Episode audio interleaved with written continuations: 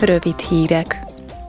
A holnapi plenáris ülésnapon a képviselők mérleget vonnak a már egy éve tartó orosz-ukrán háborúról, és meghatározzák Kiev támogatásának további irányát. A plenáris vitát követően csütörtökön szavaznak majd az ezzel kapcsolatos állásfoglalásról.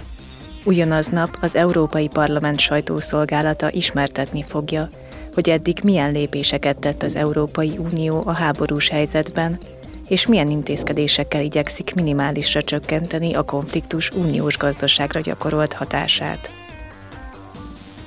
Strasbourgban a képviselők a zöld megállapodáshoz kapcsolódó ipari tervet is véleményezni fogják.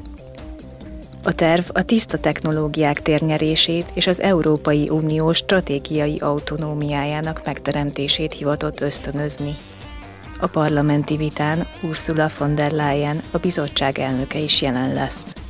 Az ülésnapon szavazás várható továbbá arról az állásfoglalásról, amely az ipari versenyképesség, a kereskedelem és a színvonalas foglalkoztatás fellendítését célzó uniós stratégiáról készült.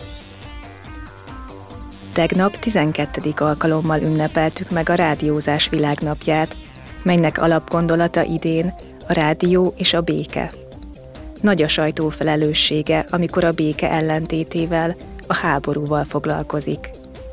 A rádió olykor csak még jobban kiélezi a konfliktust, ám ha szakmailag színvonalas, akkor enyhíteni tudja a feszültségeket, és megakadályozza, hogy súlyosbodjon a helyzet.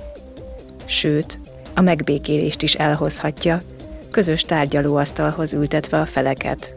Az Európai Parlament 2018 óta saját online rádiócsatornát működtet, hogy munkájáról tájékoztassa a polgárokat.